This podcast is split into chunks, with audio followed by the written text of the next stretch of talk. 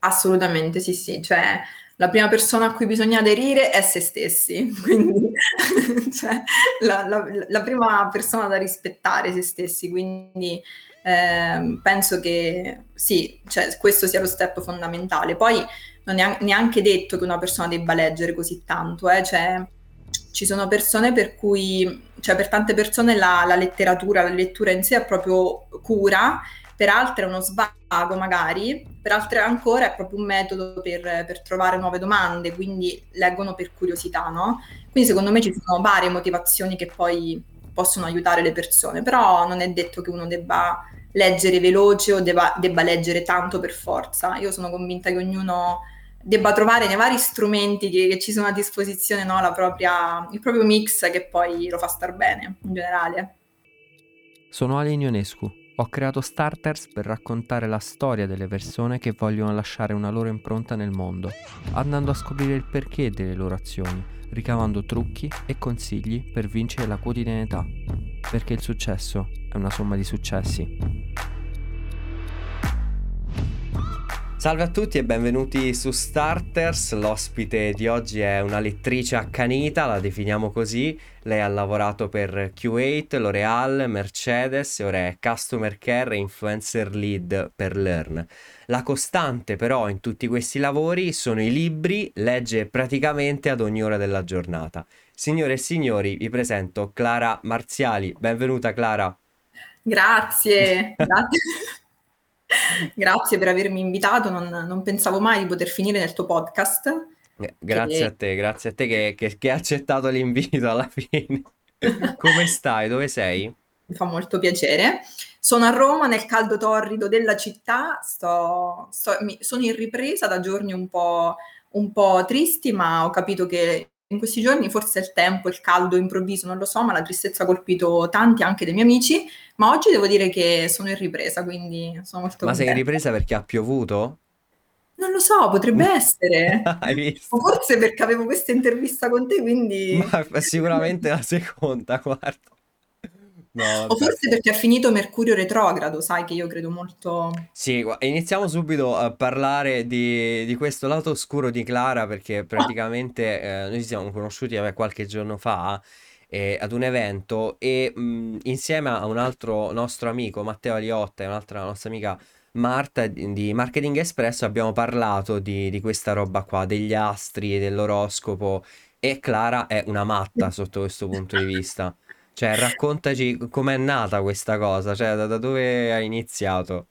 L'influenza astrale, credo molto nell'influenza astrale, ma in realtà eh, eh, cioè, sono appassionata grazie ad una mia amica che ho conosciuto eh, in, una, in, un corso di editoria che ho, che ho, fatto qualche anno fa a Roma e lei è una vera esperta, nel senso che eh, se tu gli, gli, dici il tuo segno zodiacale, ti fa il, il piano astrale, ti, eh, praticamente ti indica tutte le varie caratteristiche della tua personalità basata appunto su, sugli astri.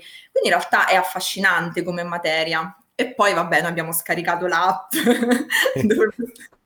abbiamo scaricato quest'app, si chiama CoStar, C-O-Star dove eh, appunto ti fa una proiezione di, di tutto quello che, che, sei praticamente, cioè esatto, ti dice tutto. astrale, la compatibilità con alcune persone, basato appunto su, su, determinate variabili, ma al di là dell'app comunque credo che sia proprio cioè, una materia affascinante. Poi ovviamente come tutte le cose va presa con le pinze, però tendenzialmente diciamo che a livello di, eh, cioè, di carattere più o meno, di solito gli astri ci azzeccano, quindi non vorrei basare tutta la mia vita sugli astri, però comunque una certa influenza probabilmente c'è. Quindi so. diciamo a livello caratteriale ci azzeccano, però poi sul day to day, cioè lo leggi, dici sì, ok, no, no ok, no. no. no. No, per esempio, ogni tanto mi, mi, mi, diletto e diverto a leggere, per esempio, tutti i vari update della, dell'app Costare, per esempio, però di fatto non ci credo, cioè non mi faccio condizionare da, da, dalle cose che, che, vengono dette in questo senso, quindi rimango più su, su una passione generalizzata, diciamo. Ok, ok, ok, perfetto. Ma senti, invece hai mai letto libri su, su questi temi? No, mai. No, Ah. perché potrei finire in un tunnel infinito in cui poi leggerei solamente questo. Già, già capito, non ci sei nel tunnel, no? Perché dovete sapere che Clara legge, come ho detto nell'intro, praticamente sempre, sempre, sempre. Raccontaci di questa tua cosa. Sì, allora, leggo da, da sempre, nel senso da quando sono bambina.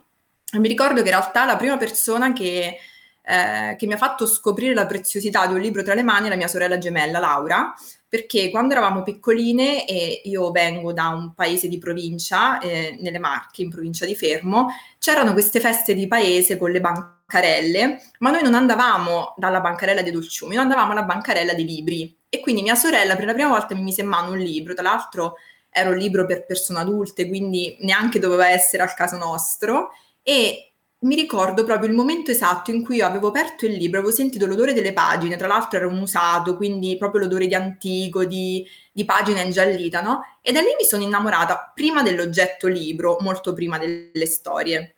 E poi successivamente mi sono innamorata della narrazione, della narrazione delle altre persone, che è la cosa che mi spinge a leggere, cioè la curiosità di capire come le altre persone interpretano le stesse cose che capitano a tutti qua, a tutti gli uomini, no? Quindi come un'altra persona interpreta i sentimenti comuni, è quello che mi piace. E, e quindi ho iniziato a leggere libri di narrativa, che poi sono quelli che, che io leggo, e mi lascio poco affascinare, per esempio, dai gialli o dalla fantascienza, perché eh, mi, mi piacciono quasi isolatamente quelli di narrativa e leggo tutti tutti i giorni e di, cioè, in, in, diversi spazi durante la giornata, quindi non so, mi sveglio e insieme al caffè leggo quelle dieci pagine, poi mi metto a lavorare, poi in pausa pranzo è d'obbligo, cioè non riesco a fare pausa pranzo se non leggo, mi sembra proprio di impazzire.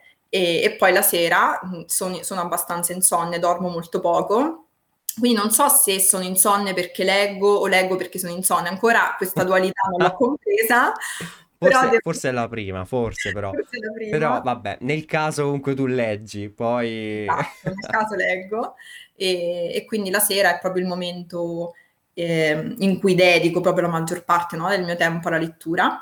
Ma oltre questi spazi qui che mi ricavo, io eh, anche durante la giornata, se dovessi fare delle commissioni, per esempio, scendo, scendo da casa e vado in strada, cioè se io non prendo l'autobus ma faccio tu, quasi tutto a piedi, a meno che proprio i posti dove devo andare non siano tanto distanti, e io leggo mentre cammino, quindi qualsiasi spazio occupato dalla lettura, sempre un libro in borsa praticamente. Ma quindi, eh, diciamo, quanto ci metti a finire un libro? Poi, diciamo, un libro medio di 200 pagine, in quanto lo leggi? Anche in due giorni, due o tre No, giorni. vabbè. No, vabbè, assurdo. Sì, le- le- cioè, ehm, credo che la lettura è anche ehm, un allenamento, nel senso che Certo. credo che più si legga e più eh, ci si invelocisca in qualche modo nella lettura. Poi ci sono alcuni libri o, o i saggi, per esempio, che ah, sono anche un'altra tipologia di libri che a me eh, piace molto leggere, dove magari c'è più concentrazione oppure le informazioni sono più dense, quindi in quel caso ehm, cerco di leggere più lentamente per comprendere di più però se è una narrazione veloce oppure se sono appunto libri di narrativa dove tendenzialmente sono storie, di tra- libri di trama, diciamo, quelli me li divoro praticamente. Leggi e, e vai, vai tutta spedita. Ma infatti, ecco, hai mai letto robe un po' più, diciamo, alla, li- alla libro universitario? Cioè, all'università tu leggevi così, non credo.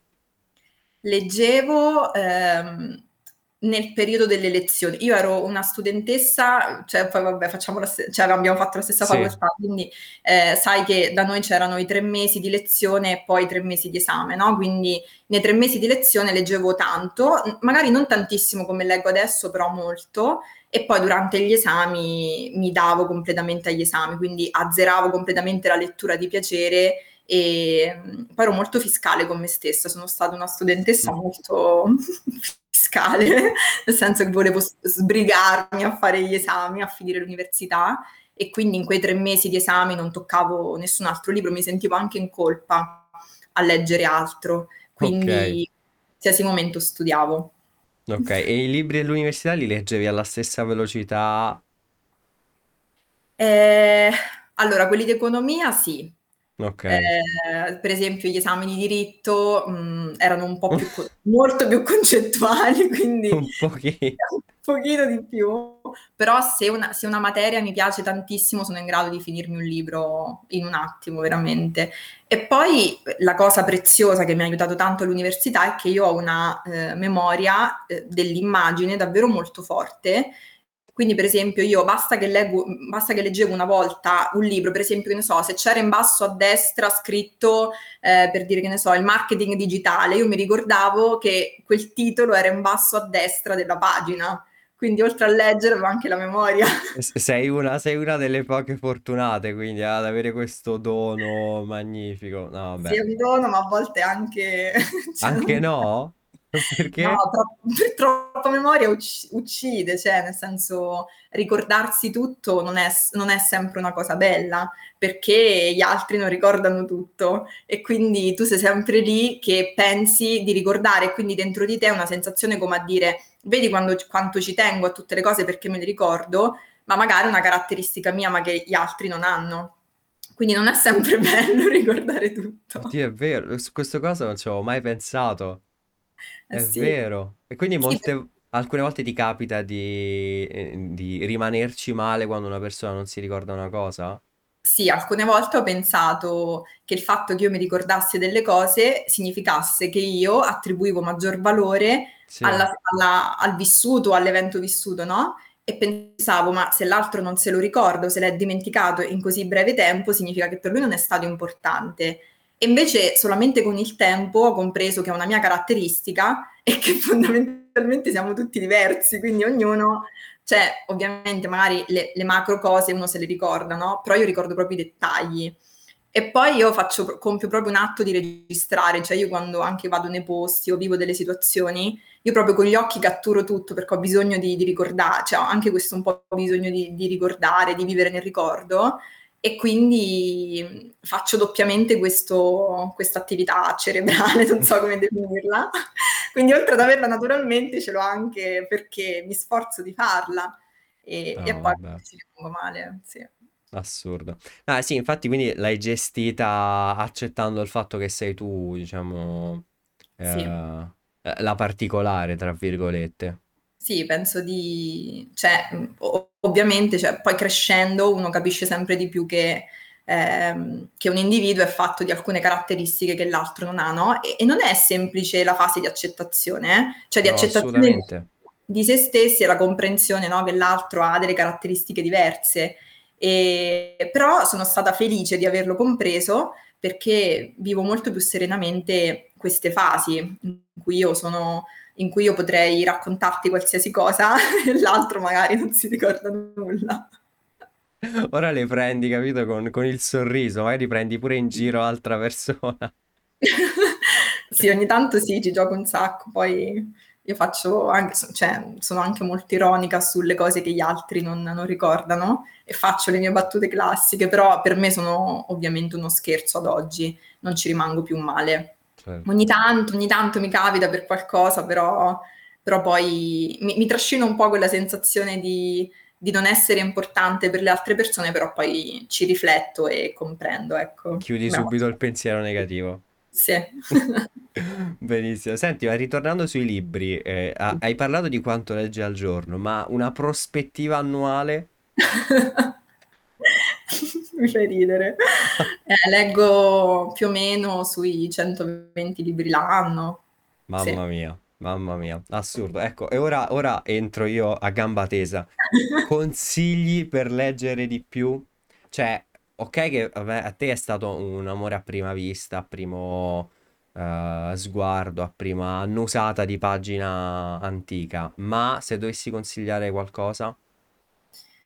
Eh, mhmm, è cioè è una domanda secondo me con risposte molteplici, perché come al solito dipende dalla persona, però credo che si possa leggere di più nel trovare ehm, nel trovare proprio l'oggetto libro che più fa alla persona stessa. Per esempio, non so, ci sono persone che per esempio sono tanto appassionate di storia, per esempio un mio amico appassionato di storia, che non legge nulla di narrativa, ma se tu gli dai un libro di storia che parla della seconda guerra mondiale, di Hitler, Mussolini, tutto quel periodo lì, lui è in grado di leggere eh, tantissimi libri sul tema. Quindi secondo me la prima, la pri- il primo step è proprio capire la propria passione. Oppure che ne so, tutte okay. quelle persone che sono innamorate di Harry Potter, no? Cioè praticamente della fantascienza, magari sono affascinate dal fantastico, no? E, e magari no, non capiscono che sono cose che si possono ritrovare anche in altri autori ehm, che magari hanno fatto del realismo magico la propria fortuna, no? in mente Marquez per esempio, e magari non sanno che um, oltre al fantastico esiste il realismo magico che magari ti può portare un po' nello stesso universo e, e quindi oltre alla passione magari anche indagare un po' di più cosa eh, l'offerta diciamo dei, dei libri della lettura in generale può darci e poi va da sé, cioè la velocità è, dipende sempre dalla, eh, da quanto desiderio hai di fare quella cosa, no? Quindi... Certo, certo, quello è vero. Mm, soprattutto um, una cosa che noto è che magari noi comuni mortali, eh, cioè se, se io mettessi a leggere veloce, poi molte cose me le perdo perché magari non ho una memoria molto visiva come, come l'hai tu. Quindi bisogna adattarsi un po', un po' a se stessi. Assolutamente, sì, sì. Cioè, la prima persona a cui bisogna aderire è se stessi, quindi cioè, la, la, la, prima persona da rispettare se stessi, quindi eh, penso che sì, cioè, questo sia lo step fondamentale. Poi non è neanche detto che una persona debba leggere così tanto, eh? cioè, no, no, certo, certo, certo. Ci sono persone per cui, cioè per tante persone la, la letteratura, la lettura in sé è proprio cura, per altre è uno svago magari, per altre ancora è proprio un metodo per, per trovare nuove domande, quindi leggono per curiosità, no? Quindi sì. secondo me ci sono varie motivazioni che poi possono aiutare le persone, però non è detto che uno debba leggere veloce o debba, debba leggere tanto per forza. Io sono convinta che ognuno debba trovare nei vari strumenti che, che ci sono a disposizione no? propria, il proprio mix che poi lo fa star bene in generale. Vero, vero. Ma dove li tieni tu, tutti i tuoi libri? Allora, nelle, Hai nelle una libreria a casa, non una, una casa libreria. Esatto. Ma allora, diciamo che tutti i miei libri sono sparsi per tante città, perché alcuni sono nelle Marche a Fermo, nella casa di mia mamma, e sono tutti quelli della mia adolescenza e di tutti gli anni dell'università. Okay. Poi ho dei libri che sono in scatoloni, che sono i libri che ho letto negli anni a Milano, perché ho vissuto tre anni su, e, e, quando sono tornata a Roma eh, non li ho mai tolti dallo scatolone perché per me sono i libri di Milano, quindi gli intoccabili. perché questa cosa? Perché no? Cioè, perché mh, i libri che ho letto a Milano mi ricordano eh, tutte le emozioni che ho provato a Milano e mi aiutano a ricordare i tratti letterari con cui io sono cresciuta in quegli anni. Quindi mescolarli ai libri che sto leggendo ora, che sono anche più grande, eh, che sto facendo anche un percorso letterario diverso, per me è inconciliabile, cioè devono essere separati. Okay. Infatti adesso a casa ho i libri degli ultimi tre anni, cioè da quando mi sono ritrasferita a Roma, e alcuni cioè, sono messi malissimo perché sono impilati uno sopra l'altro, a volte, talvolta anche per terra perché non ho più spazio, e poi non so, dovrò trovare una soluzione prima o poi.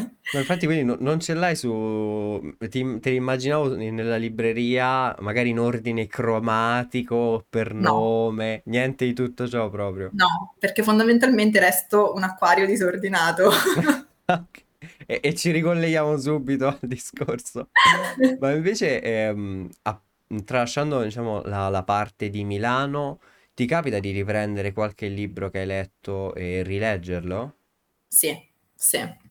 Mi capita in particolare con degli autori che, che hanno segnato particolarmente eh, le mie riflessioni, le mie riflessioni su, sul presente. E, per esempio mi è capitato con Cortázar e con Camus e con Wallace, che sono eh, vabbè, due di, dei tre sono autori esistenzialisti, quindi di quella corrente in cui si, si, va un po' ad indagare il tema dell'assurdo, il tema della vita, no? della morte, così. E, e, hanno scritto delle cose che hanno, cioè, hanno tradotto in parole e non potevano farlo meglio, alcuni pensieri che io avevo e che non riuscivo a decifrare. Quindi okay. in quel caso la lettura per me è stata illuminante, no?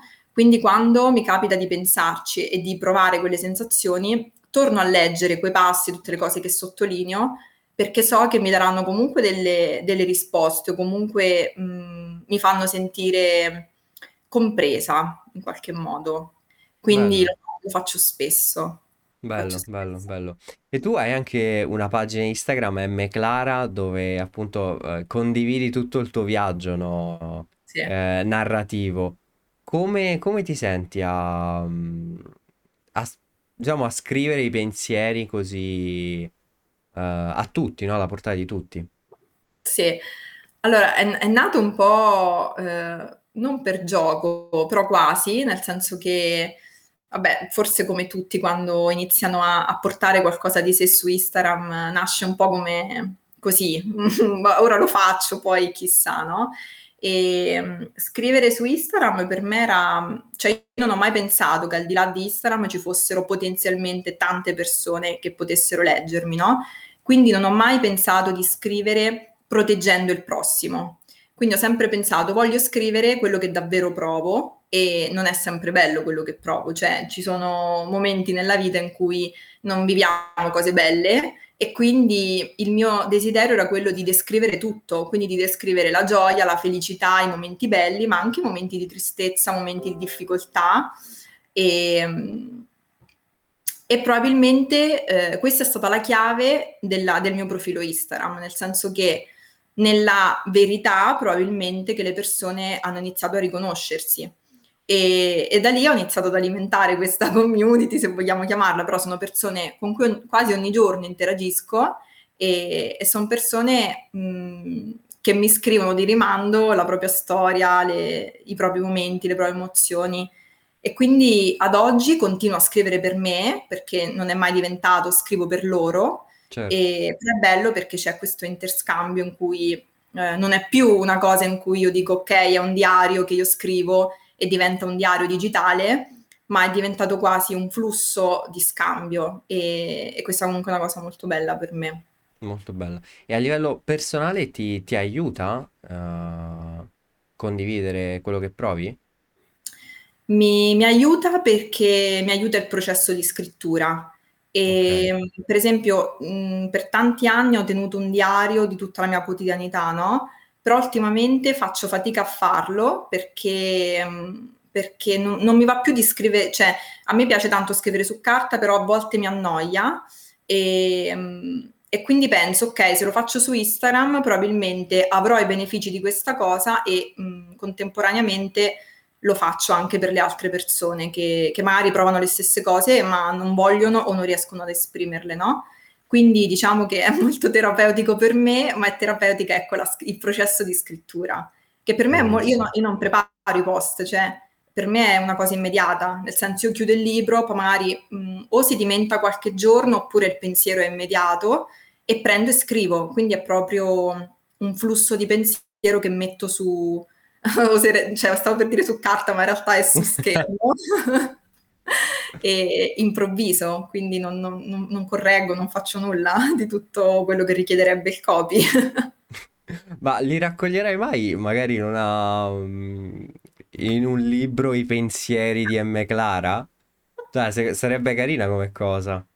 Guarda, ehm, ti dico che l'altro giorno ho iniziato a raccogliere tutte le cose che ho scritto su Instagram. Ecco, ecco. Già, già lo stai preparando. no, non lo, non lo, so cosa accadrà perché poi mh, mm, non lo so, eh, sono mo- sempre molto scettica su questa cosa. E, però ecco, rivederli tutti insieme mi ha fatto, mi ha fatto un po' senso, sia positivo che negativo, nel senso mi sono chiesta, ma questa sono io, cioè davvero io ho pensato e scritto questa cosa? Quindi è un processo strano quello di, di andare a ritroso e riconoscersi in quello che, che, abbiamo detto qualche volta. E quindi vedremo, non te lo so dire ancora. perfetto, perfetto. E, um, hai parlato prima del, fatto, del tuo diciamo, periodo a Milano. Che facevi sì. a Milano? sono, mi, tro- mi, sono trasferita a Milano ehm, perché lavoravo, vabbè, avevo trovato lavoro in L'Oreal Italia e diciamo che quando io ho finito l'università erano anni molto diversi da oggi e, e mo- no, molti di noi ragazzi avevamo il sogno della multinazionale, quindi il sogno di lavorare in multinazionale. Quindi quando cioè era, era, arrivato un periodo in cui volevo cambiare città, io avevo fatto l'università a Roma, avevo lavorato i primi anni a Roma e volevo fare un, una, un'esperienza fuori, eh, dove per me fuori significava andare oltre i confini di Roma, ma volendo mi sarei spostata anche fuori dall'Italia.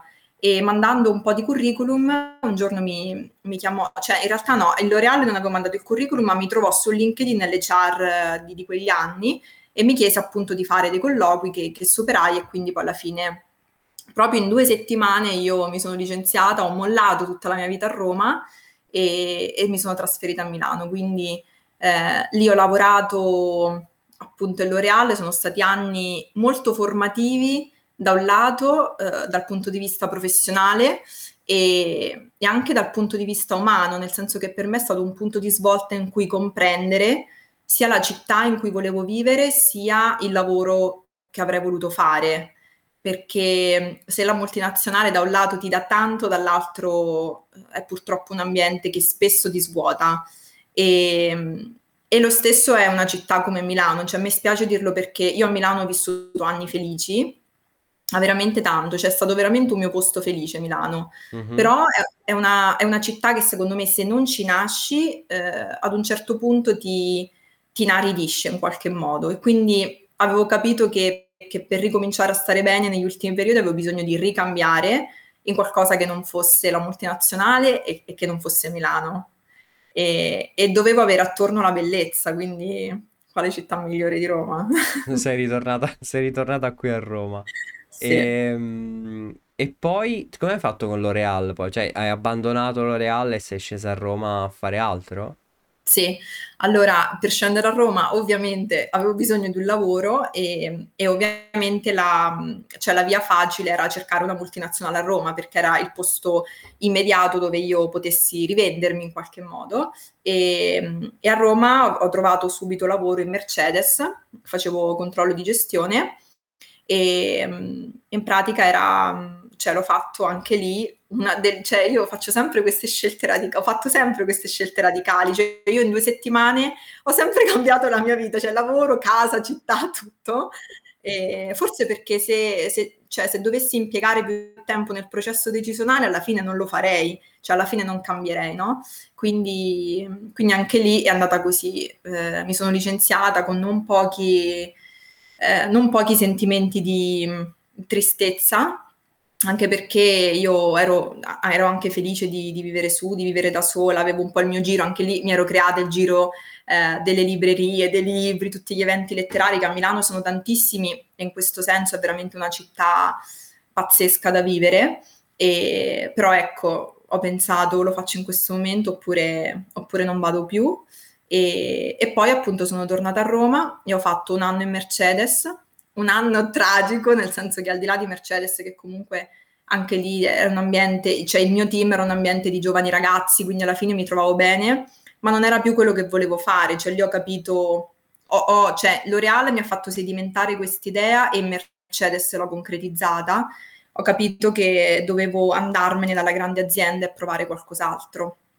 E soprattutto volevo riavvicinarmi al mondo del marketing, che avevo studiato all'università ma che non avevo mai praticato perché al lavoro sempre, avevo sempre fatto, avevo sempre lavorato nel finance tra contabilità, tesoreria, controllo di gestione. E, e quindi volevo un po' ritornare a lavorare lì e tutti mi dicevano no ma ora che, ora che hai tutto questo curriculum nelle grandi aziende nel finance non potrai mai più lavorare nel marketing e eh. c'erano queste persone molto pessimiste intorno a me e lavorativamente parlando intendo, eh, professionalmente parlando, invece alla fine ce l'ho fatta. e sei andata in learn, no? sì, cioè in realtà ho fatto eh, un periodo di, di vacuità, nel senso che io mi sono licenziata alla fine del 2019 da Mercedes e, e c'è stato un periodo in cui io ho lavorato in una, un'agenzia di influencer marketing che però non, in cui non mi trovavo bene, cioè non era, non era propriamente il mio mondo, diciamo. E, in quei mesi un po' sgangherati, un po' disordinati nella mia vita, tra l'altro disordinati per tutti perché erano marzo-aprile dello scorso anno, certo. eh, alla fine c'è stata, cioè, ho conosciuto Luca e, che mi ha dato l'opportunità di, di iniziare nel Customer Care Lean Learn e ad oggi ecco, è un anno, un anno e un mese che sono, che sono dentro. E come ti trovi? Dopo... Anche perché poi non fai marketing dentro, dentro Learn, a parte Allora, la parte di, di- di influencer. Ecco, infatti io ehm, ho iniziato facendo customer care e solamente quest'anno, tra l'altro insieme a Mariangela, ehm, abbiamo iniziato tutta una parte di influencer marketing e quindi sto lavorando, è come se avessi, diciamo, tra virgolette, due mansioni. Poi se Luca Mastella sente che io dico la parola mansioni, forse, perché non esistono mansioni. No, a parte, que- a parte questo, comunque sono le due attività che faccio oggi eh, quindi da un lato il supporto agli utenti, che è un'attività che, che da, da, quando abbiamo cre- cioè da quando è stata fondata Learn ad oggi è, è, cresciuta tanto ed è probabilmente quella che permette, anche grazie a questo, che, che Learn insomma si migliora ogni giorno, no? Grazie ai feedback certo. delle persone. E dall'altro lato tutta la parte di influencer marketing che a me affascinava tantissimo e mi affascina perché oltre alla parte delle relazioni, del networking che ho dovuto imparare perché non sapevo fare, ha tutta una parte di numerica, quindi ritorna un po' il controllo di gestione che ho fatto negli anni precedenti, no? Perché poi le campagne si misurano ovviamente, quindi tutta quella parte di analisi che a me affascina e quindi diciamo, cioè non faccio marketing puro, eh, non faccio growth marketing, quello che fanno Luca e Susanna nel nostro team, ma comunque sono un po' in questo mondo e, e diciamo che capisco sempre più quello che, che mi sta accadendo intorno anche quello che sta accadendo no? nel marketing digitale, quindi diciamo che sono un po' tornata a quello che in origine volevo fare. Dai, An- che bello. Sì, sì, anche se poi cioè, ho capito che questa cosa di quello che si vuole fare è proprio una... Eh, è qualcosa da scardinare, secondo me, ne- nella mente di tutti noi, no? Perché eh, c'è un punto della nostra vita in cui ci prefiggiamo di voler fare qualcosa e lottiamo tanto, cioè corriamo veramente a perdifiato per arrivarci e poi cioè, nessuno sa, perché nessuno ce lo dice, che poi negli anni vogliamo cambiare le cose, nel senso eh, che evolviamo talmente tanto che ci sono dei momenti in cui uno dice ma io non voglio più fare questa roba, ma ho lottato una vita per farlo. Quindi in realtà secondo me dobbiamo molto dare ascolto al presente e a quello che siamo in quel momento e poi le cose verranno a seconda dei gusti che sviluppiamo durante la vita, no? Perché per esempio ad oggi io potrei anche dirti che vorrei scrivere nella vita, no? Quindi no, non vorrei solo fare quello per cui ho studiato, mi piacerebbe anche scrivere o comunque dedicare tanto tempo alla cultura, agli eventi culturali o a parlare di cose per cui si parla sempre poco, tipo l'inclusione sociale, le, le minoranze, le periferie, no? Cioè sono tematiche che mi piacciono. Quindi sì. ti direi, farei anche tutt'altro oggi. No, questa cosa è vera perché mh, molte persone, anche gente che conosco io, eh, soffrono un po' la cosa di, oddio, non so bene cosa fare e vanno un po' in tilt. Sì, esatto, cioè eh, io, non, io non credo più a, cioè, alla, al desiderio a tutti i costi, cioè spesso eh, cioè, viviamo in un'epoca in cui i desideri che noi prendiamo sono i desideri della società, sono i desideri che noi vediamo che hanno tutti e finiamo per credere che quelli sono i nostri stessi desideri, quando magari non ci ascoltiamo abbastanza o faremo tutt'altro, però abbiamo paura del giudizio, abbiamo paura del risvolto sociale, delle nostre decisioni, talvolta anche del risvolto familiare, no? Perché comunque i genitori o, chi per loro eh, purtroppo cioè, sono amabili in tutto quello che fanno per noi, ma dall'altro lato hanno delle aspettative enormi su di noi, no? Quindi il momento in cui tu sganci te stesso dalle aspettative dell'altro, anche delle persone che ti amano, che vivi davvero e che riesci a capire veramente dentro di te cosa vuoi fare. E magari spesse volte quello che tu hai dentro non coincide con quello che sta facendo il mondo, ma secondo me va bene così, altrimenti vivremo una vita che non è la nostra. Vero, vero, molto bello, grazie, grazie davvero. E, senti, per chiudere, hai qualche libro che ti è piaciuto un po' di più tra tutti quelli che hai letto? Sì. Vai. Una lista di 20 libri adesso. No, allora, allora, che belle queste domande inaspettate. E, um, sicuramente eh, Rayuela di Cortázar, che è un libro folle. È un libro folle perché eh, si può leggere in ordine, ma in realtà lo scrittore l'ha scritto con una, ehm, con un'indicazione di lettura. Quindi, che ne so, dal capitolo 1 ti dice il successivo da leggere è il 120, poi torni al 69. Bellissimo, devi unire i puntini. Assurdo. assurdo, un libro assurdo. Tra l'altro scritto benissimo, con una eh, riflessioni, vabbè, eh, Cortázar era un sudamericano vissuto a Parigi, quindi ha tutta questa eh, si porta dietro un'anima ingombrante, vorrei dire, e, però al di là di questo è proprio un'esperienza di lettura del libro stesso.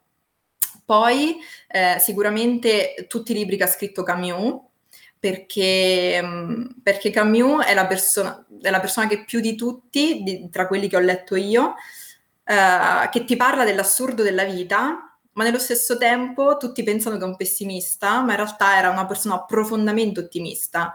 Cioè lui è quello che ha detto la frase, ho scoperto, eh, nel mio inverno ho scoperto che dentro di me c'era un'invincibile estate. Quindi in realtà mi fa un sacco ridere questa cosa perché tutti quando leggono La peste o Lo straniero, che sono i suoi due romanzi più conosciuti, pensano che sia un grande pessimista e un nichilista, di fatto era una persona attaccatissima alla vita. E quindi è assurdo il concetto stesso che si è creato su di lui e mi fa impazzire. Bello.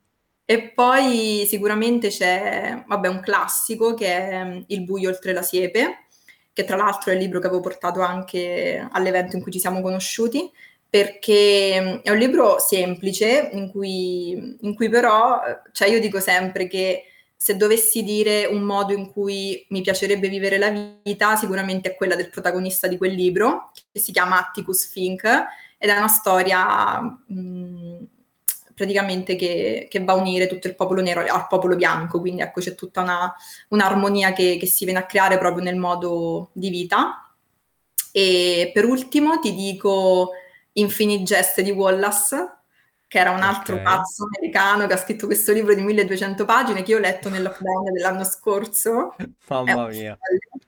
Però è un libro bellissimo perché al di là, anche questa è un'esperienza di lettura perché 1200 pagine con, di, di, cui eh, 400 mi sembra di note, non è proprio mh, mm, cioè di facile usabilità, di facile lettura, però la cosa che mi ha fatto impazzire è che lui ha scritto queste 1200 pagine per farti capire quanto siamo attaccati all'intrattenimento.